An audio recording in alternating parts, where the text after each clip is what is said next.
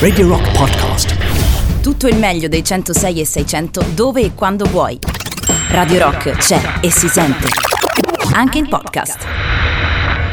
Giovanni Romano in diretta con voi sino alle ore 2 di notte come tutti i martedì ormai vi ho abituato in questo modo spero di continuarlo a fare per un bel po' di tempo. E infatti anche quest'oggi ringrazio il dottor Strano che prima di me è arrivato e mi ha lasciato ovviamente tutto l'occorrente per poter fare due ore di diretta notturna insieme a voi con le solite storie dalla storia del martedì notte. Di cosa si parla? Ve lo preannuncio fra poco ma prima un bel brano potremmo definirlo un classico ormai da, sotto certi punti di vista vista, visto che sebbene sia uscito ai primissimi del 2000 questo brano degli Incubus è ormai fa parte ecco, della nostra storia collettiva di amanti del rock. Incubus che tra l'altro sono tornati recentemente, ma quei livelli ormai non li hanno mai raggiunti. Di cosa si parla fra poco? Vi do soltanto un indizio, una parola, piacerà a molti, credo quasi a tutti, sport. Sometimes I feel the fear of uncertainty stinging clear. And I, I can't help but ask myself how much I let the fear take the wheel and steer.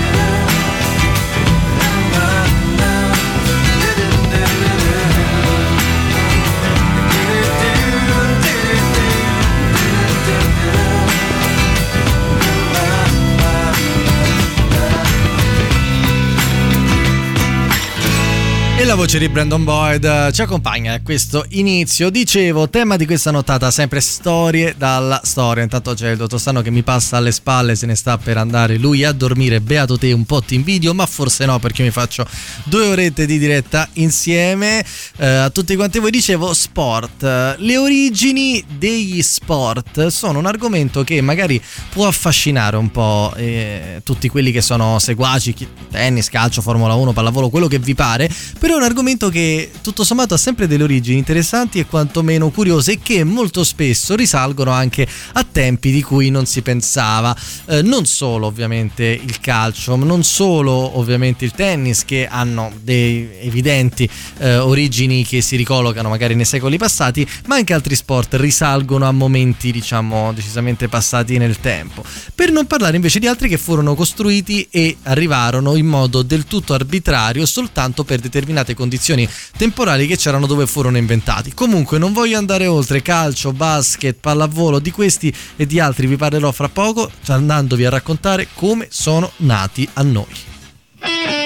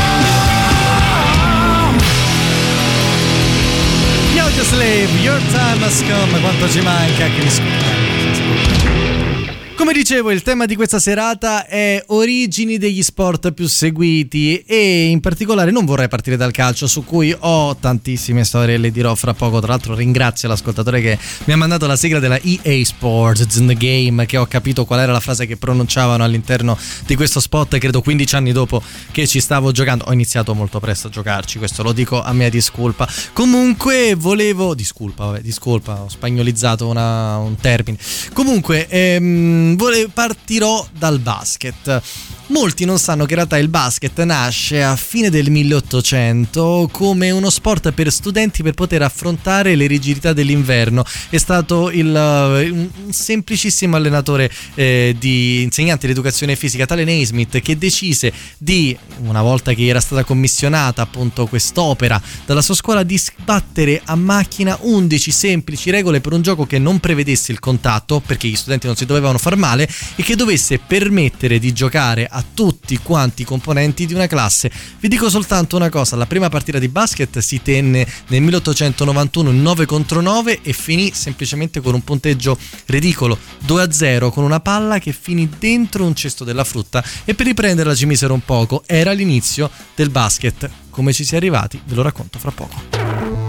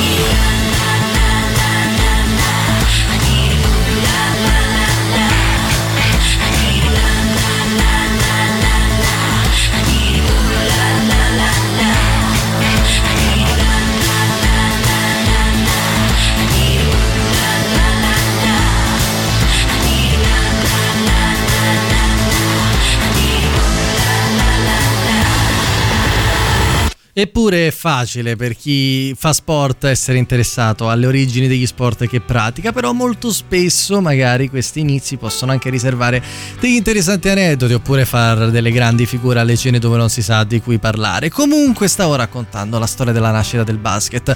James Naismith, questo è il suo nome, di colui che nel 1891, una sera, sulla base di una commissione che gli era stata data dal college dove insegnava, si mise a tavolino e riuscì a scrivere, a semplicemente a macchina, 5 principi fondamentali e 13 regole che poi sarebbero stati chiaramente un po' modificati nel corso degli anni. La cosa particolare è che Naismith, che tra l'altro sarebbe morto negli anni 40 del XX secolo e che sarebbe stato riconosciuto effettivamente come il padre di uno sport fondamentale praticato ad oggi più o meno da 450 milioni di persone in tutto il mondo, disse che si era basato per eh, la creazione delle regole della, dell'unione della caratteristica di due giochi eh, fondamentali, cose che faceva lui da ragazzino, ma soprattutto pratiche sportive e religiose dei Maya. Decisamente una curiosità per uno sport che in realtà non sembrava avere grandissimi legami col passato. Sta di fatto che l'esplosione del basket fu velocissima, al di là della prima partita giocata in 9 contro 9 del 1891, poi le regole sarebbero state uniformate, sarebbero stati eliminati i cesti messi al posto, i cesti di frutta, sarebbero stati messi dei cesti veri, sarebbe stato utilizzato un pallone diverso, all'inizio si utilizzava uno del, come il calcio, uno simile a quello del calcio, sta di fatto che nel giro di pochi anni il basket era già un evento mondiale e fondamentale. E in Italia, quando arrivò? In Italia arrivò nel 1907, tradotto da un insegnante il regolamento, e già nel 1919 si tenne la prima partita di basket professionista, diciamo, tra automobilisti di Monza e colleghi aviatori. Finì tutto sommato con un punteggio molto basso, 11 a 11, e dicono che la precisione in quella partita sotto canestro non fu così alta.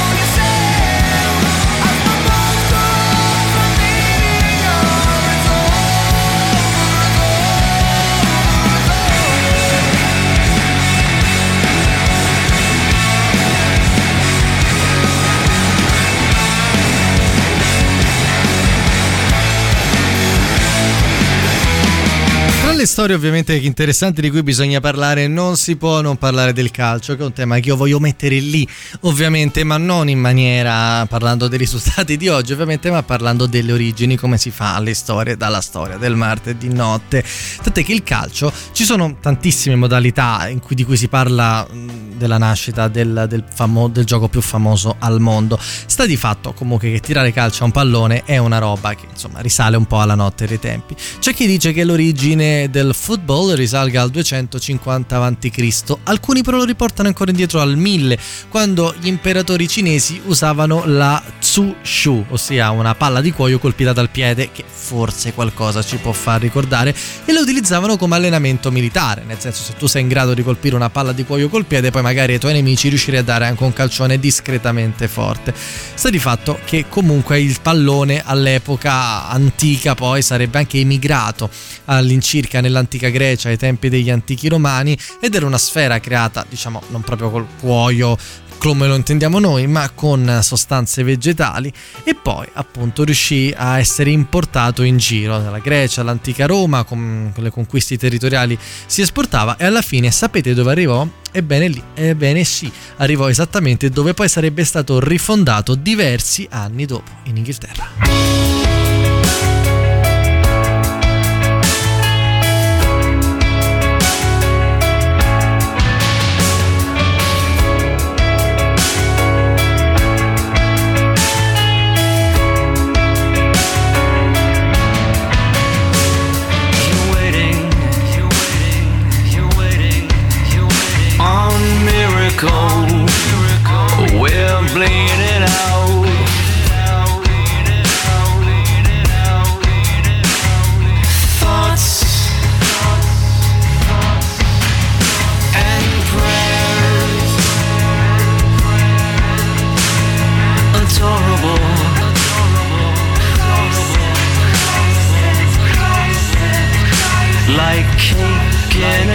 places.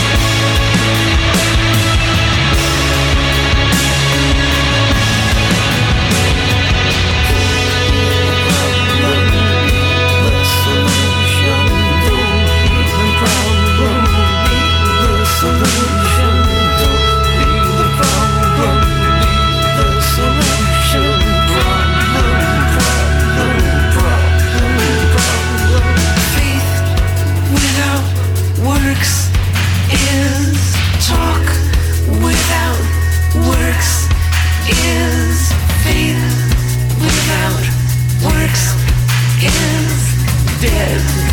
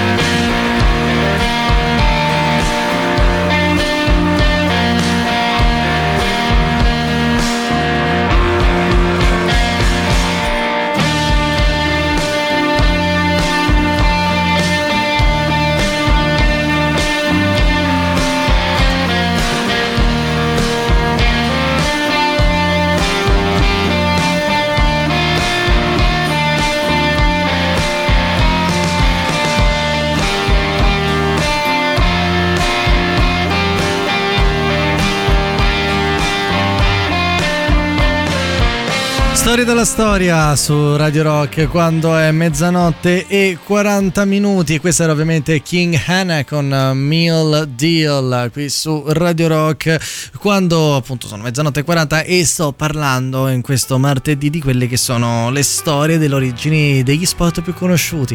Ad esempio il football, eh, ovviamente non ne potevo non parlare. Non solo antica Cina, non solo antico impero romano, dalla Grecia all'esportazione nell'antica Roma, che poi l'ha portato più o meno quella il calcio già si è diffuso in epoca medievale in maniera molto diversa, arrivando anche in Inghilterra. Basta pensare che il calcio medievale, che è quello conosciuto, diciamo, che tra l'altro ha anche avuto uno sviluppo parallelo a quello che è il calcio conosciuto oggi, ha avuto appunto delle origini antiche. Poi nel 1930 si è rifatto a quella che era la versione originale, adesso è conosciuto come calcio fiorentino ed è praticato lì, partite da 50 minuti, quattro quartieri di Firenze 27 giocatori per squadra e chi vince si porta a casa una mucchia chianina e qualche bistecca che male non fa.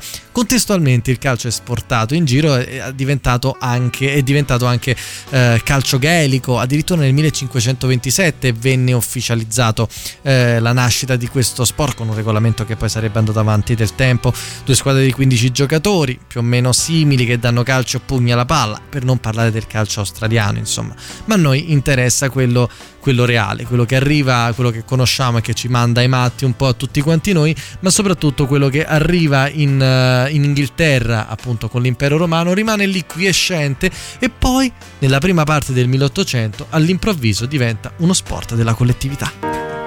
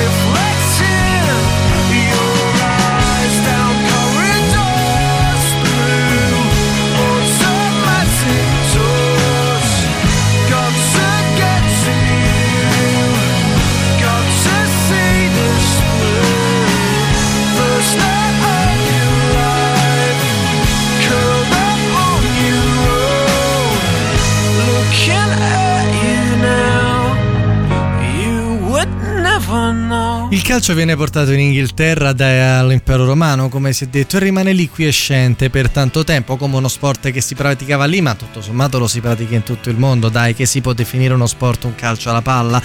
No, non ancora, però la svolta arriva all'inizio dell'Ottocento, perché nella prima metà dell'Ottocento tutti i vari college inglesi, le università iniziano a praticare il, il gioco del football in maniera sempre più forte, ognuna però ovviamente lo inizia a praticare come attività fisica dei ragazzi e ovviamente ognuno ne dà delle regole. Poi piano piano però i singoli college iniziano ad affrontarsi tra di loro, a fare non dei campionati ma degli incontri, sempre in virtù del valore sportivo che avevano e in questo già si vede una grande differenza proprio del sistema di insegnamento scolastico che già c'era in Inghilterra rispetto magari a quello nostro. Però tutte queste regole diverse non vanno bene perché poi quando i college si affrontano tra di loro che cazzo facciamo? Che poi magari tu giochi in un modo e io gioco in un altro, perfetto. Nel 1863 eh, iniziano a modificarsi eh, tutte quante le regole, si incontrano appunto tutti i vari istituti e danno una regola uniforme. Nasce la Football Association, proprio nasce allora.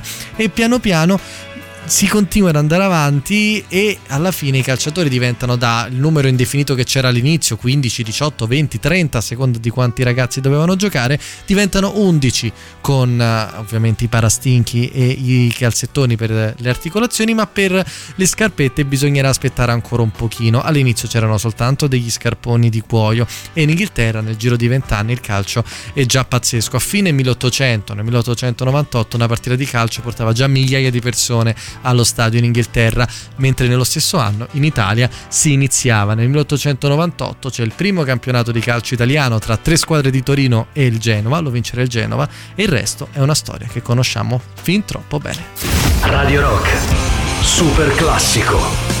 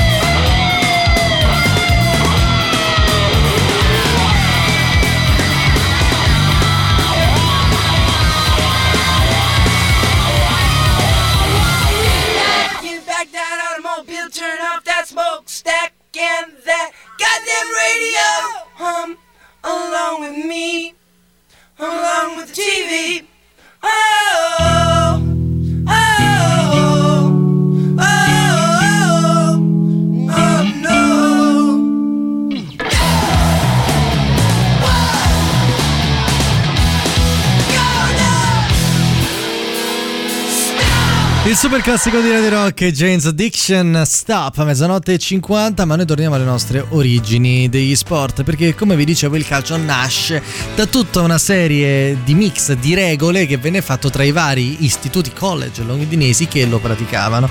Però negli anni passati mentre tutti quei college si erano più o meno uniformati a una regola fondamentale ossia quella di giocare con i piedi ce n'era stato uno che però già si era rotto le palle precedentemente aveva detto no io voglio giocare con le mani sto parlando del college di rugby nel Warwickshire ovviamente in Inghilterra ed è proprio da lì che prende il nome il rugby, che ovviamente se ci facciamo caso, tutto sommato si pratica su una superficie, su un campo estremamente vicino a quello del calcio.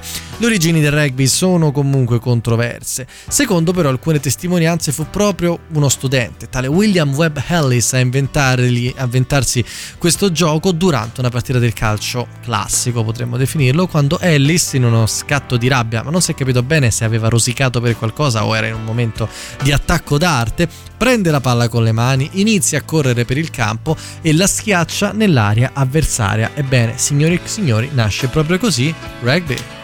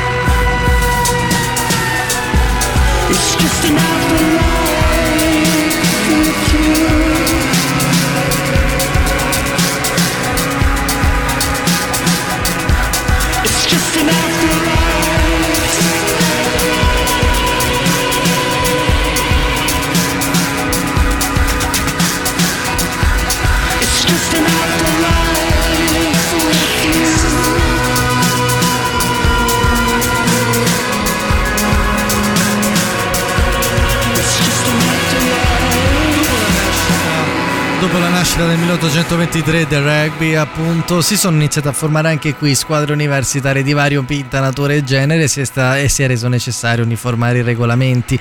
E la controversia, ovviamente, era pensata su una cosa che, su cui adesso ovviamente non so quanto ci sarebbe da dibattere, ma che indubbiamente crea curiosità: la pratica del hacking. Era questo un po' il, il problema, lo ammettiamo o no? L'hacking era eh, praticamente la possibilità di sferrare calcio agli avversari, però dovevi prendere la palla. Diciamo che è stata accolta soltanto in parte. Il regolamento ufficiale del rugby avviene- arriva nel 1871, pochi anni dopo quello del calcio, quindi la palla si può prendere con le mani, c'è una chiara ovviamente volontà di differenziarlo dal calcio, anche per questo la palla era ovale e non sferica e si è cercato di limitare l'uso dei piedi del tipo il football è il vostro, il rugby è il nostro, però alla fine i calci sugli stinchi li hanno banditi purtroppo per la non tanta gioia di alcuni. E in Italia? In Italia un tal Pietro Mariani, un giovane migrante che aveva avuto modo di conoscere il rugby in Francia, tornando in patria perché doveva prestare servizio militare intorno al 1909, uno di quegli anni qui, inizia a diffondere la disciplina tra i compagni di, eh, dell'esercito che poi fa diventare compagni di squadra. Due anni dopo si disputa il primo incontro internazionale tra due squadre, la Polisportiva Unione Sportiva Milanese, che tra l'altro aveva anche una squadra di calcio, e una squadra francese. Chi vince? Beh, ovviamente francesi, cosa che poi è rimasta anche tuttora nel Six Nation, solo che allora ci diedero 15 a 0, adesso ci battono, forse anche peggio, sai?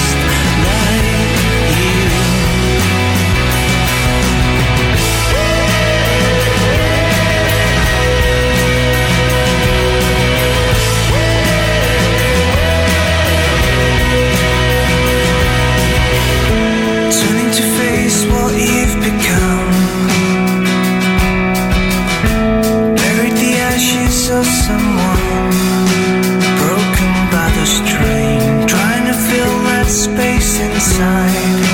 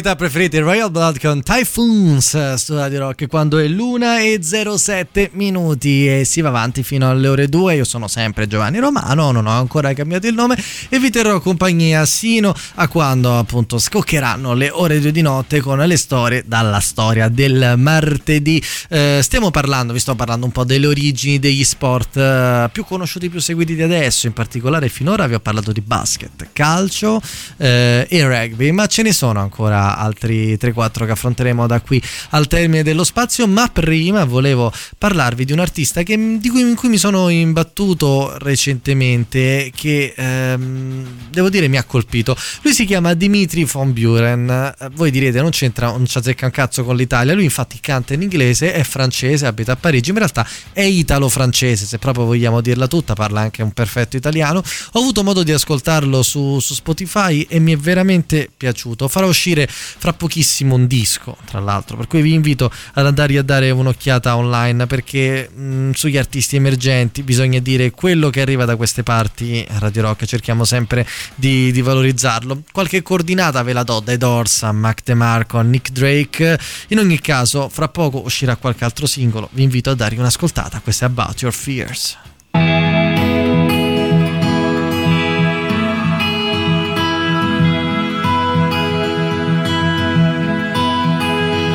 My life is shutting down today, like the low that my girl carried away. Yes, she could have it all, but did no one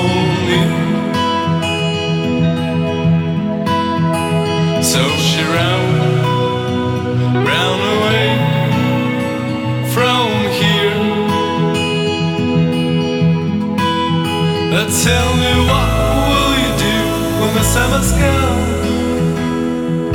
No one knows what's going on about your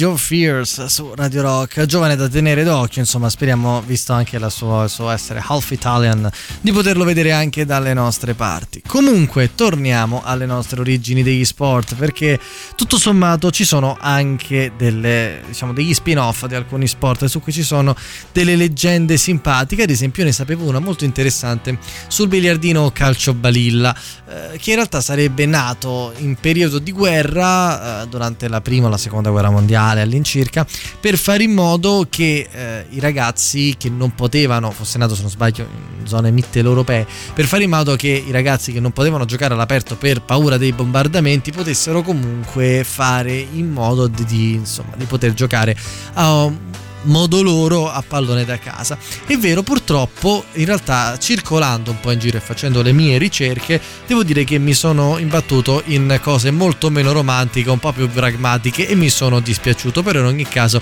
il percorso storico del calcio balillo biliardino è tutt'altro che semplice con fonti diverse e contraddittorie. Però se andiamo a mettere un po' insieme le informazioni più accreditate, che tra l'altro propone la Garlando, con una di quelle che Biliardini li costruisce, sembra che in realtà l'idea sia arrivata da un tale Broto Wachter, tizio tedesco tra gli anni 20 e 30, che voleva appunto portare il pallone sul tavolo per chi non era proprio così addomesticato al gioco in cortile. Nel frattempo però sembra che anche in Francia avessero avuto una certa idea e addirittura in Spagna, sempre negli stessi anni, un certo Alejandro Finisterre avrebbe costruito il biliardino nella sua forma più moderna, quello che conosciamo oggi con gli omini sagomati.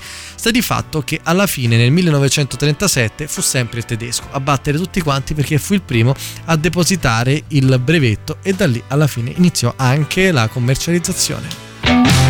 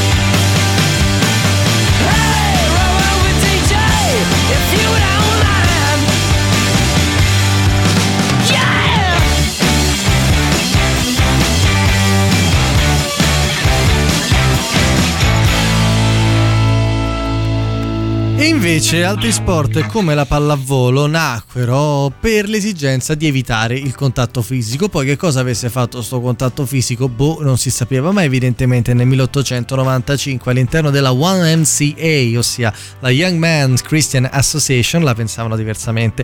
E se state pensando che il nome della canzone dei Village People YMCA sia ispirato alla, appunto, alla- all'associazione dei giovani ragazzi cristiani, beh, ci avete preso proprio in pieno, ma magari quella è una storiella che vi racconto in un secondo momento. Torniamo nel nostro 1895 e abbiamo il nostro solito docente di educazione fisica che a quanto pare è un must di fino 800 nella creazione di giochi dall'espansione poi universale, solo che stavolta si chiama William Morgan che ha in mente un'idea e allora raduna gli altri insegnanti e dice ho inventato un gioco, si chiama Minonet, che era primo nome provvisorio che deriva appunto dal Minion, ossia il nome di un gioco simile che era praticamente Mignon in realtà, se vogliamo dirla tutta, che era sostanzialmente una gioco praticato dalla nobiltà francese di fine 700 e allora sostanzialmente il docente si fa aiutare da qualcuno prende qualche pompiere che c'era da quelle parti c'era addirittura il sindaco qualche collaboratore e fa una partita di questo sport che non ha nessun contatto fisico Infatti il docente aveva voluto recuperare alcune caratteristiche del tennis, tipo la battuta o il concetto di set, tennis che già a quei tempi c'erano già stati 20 Wimbledon, come vedevo fra poco, e dall'altra parte della pallamano, ossia il concetto di avere la mano come centro del, del colpo. Crea quindi uno sport che potevano praticare a suo dire anche persone in età avanzate. Poi a un certo punto avrebbero deciso che il nome Minonet forse era un po' un nome del cazzo e allora avrebbero preciso, avrebbero voluto mettere un nome un po' più grintoso e da allora arrivò Volleyball con cui è noto in tutto il mondo e in Italia arrivò più o meno nel 1946, subito dopo la seconda guerra mondiale, quando venne costituita la federazione nazionale, ossia l'Ital Volley.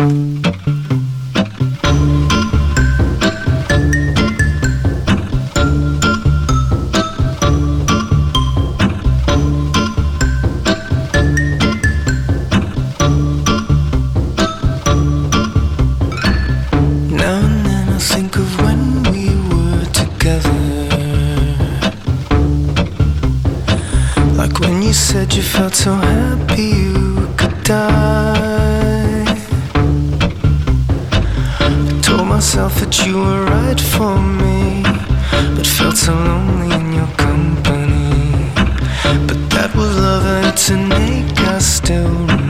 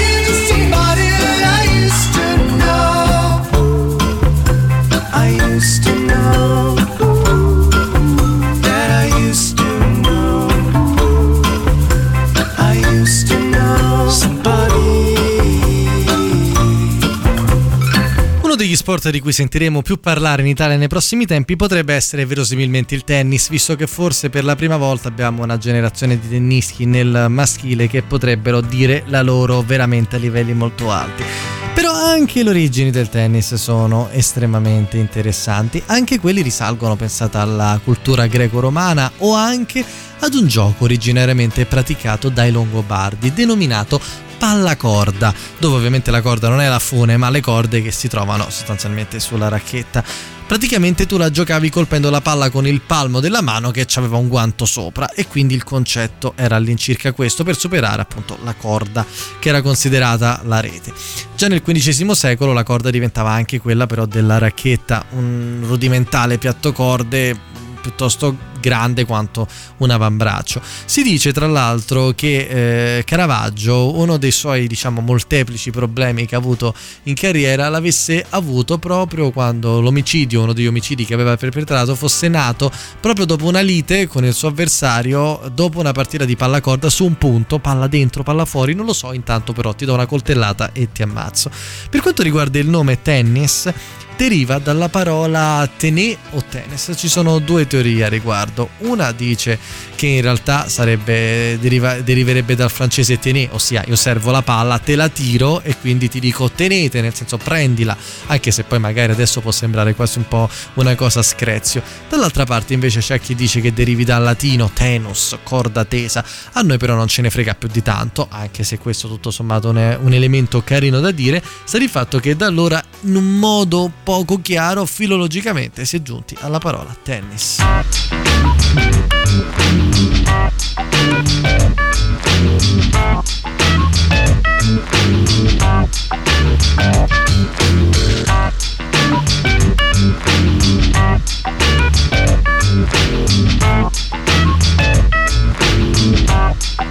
The world is spinning too fast.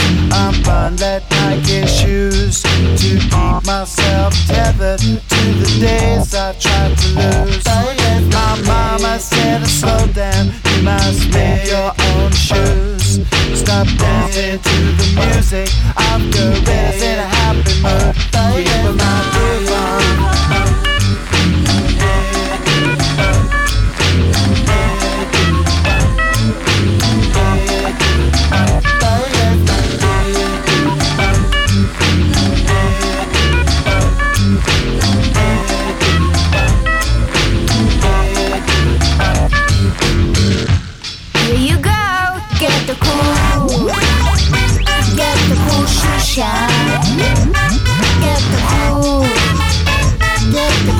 Get the cool. Get the whole shot. Get the cool. Get the whole shot.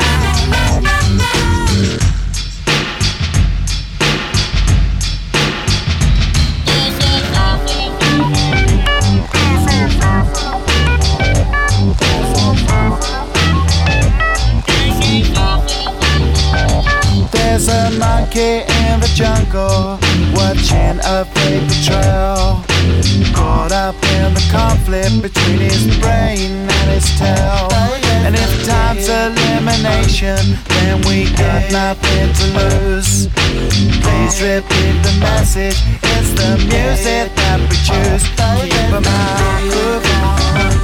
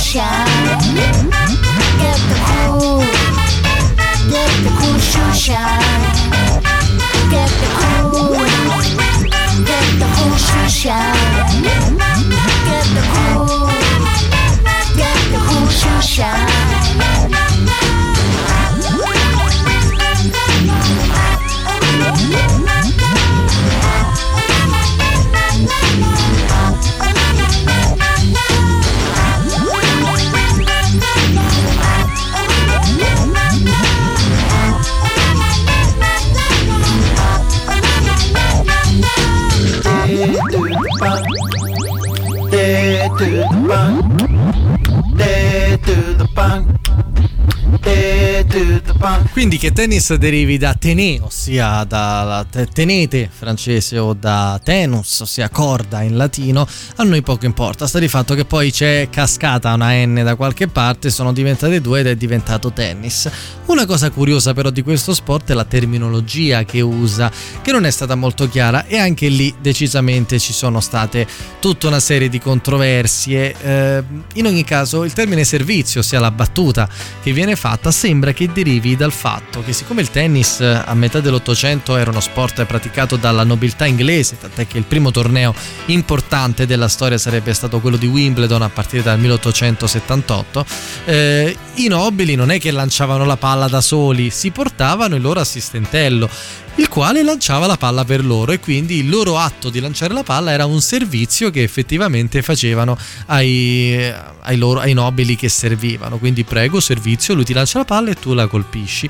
Ma anche la numerazione ah, è sicuramente strana, il famoso 0, 15, 30, 40. Su 15, 30, 40 non c'è una grandissima certezza, sembra che all'inizio magari le partite fossero lunghe, un game fosse lungo 40 punti e che poi piano piano avessero stretto un po' fino a rendere quelli che sono i punteggi attuali, eh, ma su un numero c'è sicuramente la certezza. In inglese 0 si dice if. Quindi quando in inglese magari uno sente le partite svolte all'estero dice no 15 love, eh, 15 30, però molto spesso appunto lo 0 è in francese if e in inglese love. In sostanza perché? Perché eh, lo zero richiama l'uovo, la forma dell'uovo e allora anche lì non si è mai ben capito perché è così, ma la tradizione questo ha voluto e il tennis è uno sport che decisamente di tradizione e sulla tradizione ci marcia tantissimo. Music.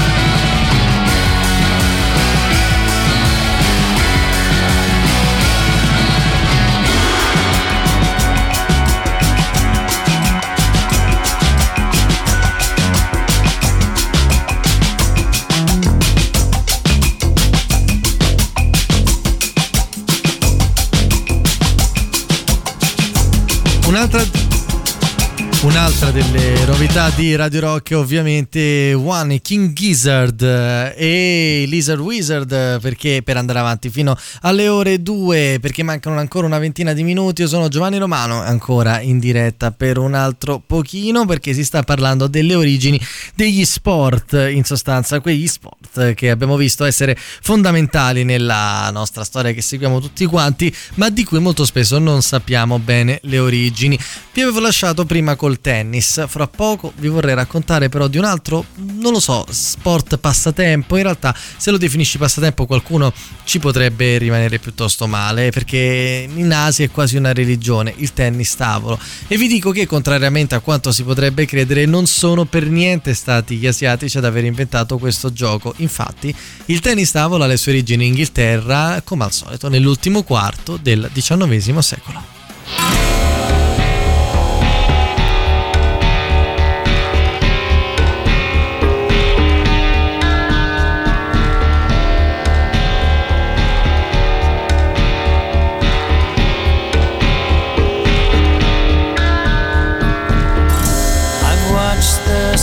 stars fall silent from your eyes.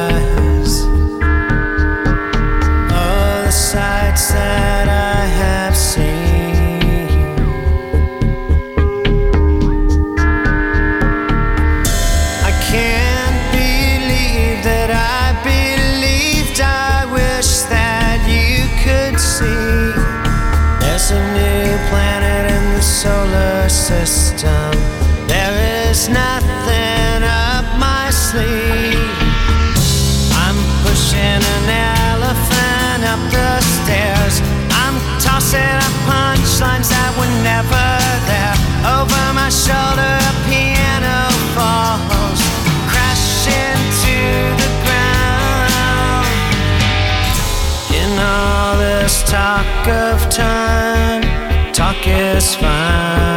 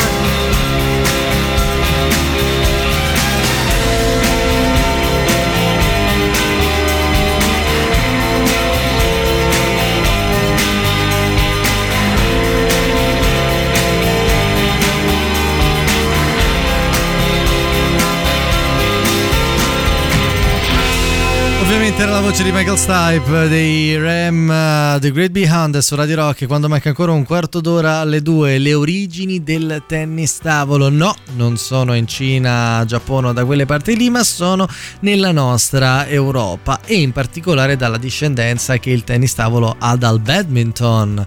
Uno gioco di grande nobiltà che era praticato a corte giocato anche nelle ampie sale da pranzo del tempo de- de- degli anni secoli scorsi inglesi dalla famiglia reale insomma è da tutta la high class society inglese e anche da lì il tennis avrebbe avuto degli spunti ma soprattutto il concetto di tennis tavolo ossia di fare una sorta di tennis che però poteva essere praticato anche all'interno delle mura. E infatti nel 1884 compare per la prima volta il termine tennis tavolo in un catalogo commerciale di un venditore di negozi. All'epoca si utilizzava una pallina di caucciù un asse faceva la rete e le racchette somigliavano a quelle da tennis con le corde. Poi piano piano arriva la plastica, arriva la celluloide, quindi cambiano le palline, diventano simili a quelle di adesso ma molto più piccole. Piano piano si modificano anche le racchette e vengono introdotte quelle di legno, quindi se giochi con la pallina più o meno simil plastica con la racchetta di legno, che rumore fa? Fa ping e fa pong. E da lì allora il tennis tavolo diventa parallelamente a livello popolare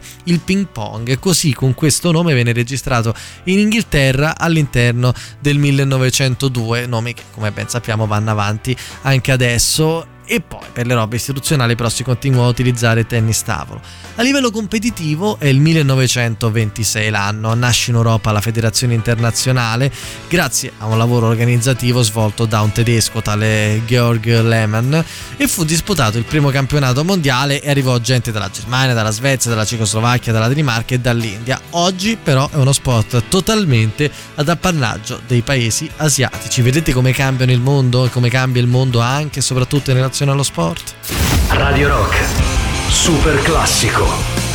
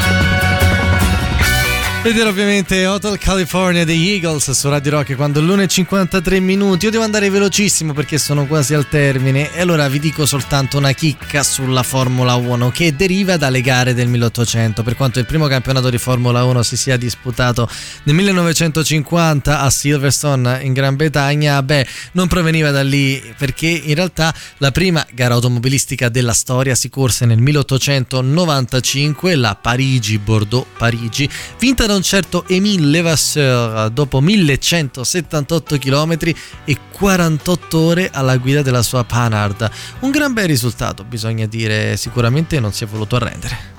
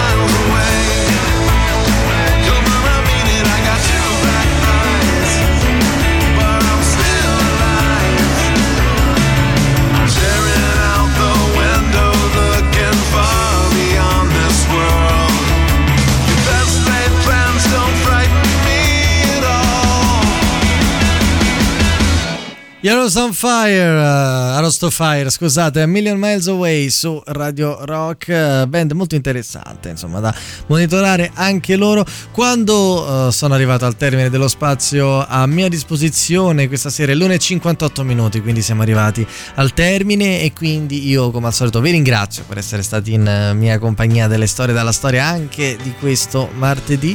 Io intanto vi lancio l'appuntamento come al solito a martedì prossimo a mezzanotte. Poi, ovviamente, per chi si volesse riascoltare la trasmissione, oggi abbiamo parlato delle nascite degli sport. eh, Beh, da domani già ci sarà il podcast eh, online sulla sezione di Radio Rock Podcast e ovviamente la playlist la trovate già lì e poi la troverete anche sul mio profilo Instagram che corrisponde al mio nome di Giovanni Romano. Io vi saluto, vi lascio la programmazione di Radio Rock che andrà avanti sino alle 6 del mattino con un bel po' di ottima musica per poi ripartire come al solito tutti i giorni. Mi raccomando, ascoltate la radio che fa sempre bene, ma se ne dovete proprio scegliere una, scegliete i 106 e 600 di Radio Rock. Buonanotte! Radio Rock Podcast. Tutto il meglio dei 106 e 600 dove e quando vuoi. Radio Rock c'è e si sente. Anche in podcast.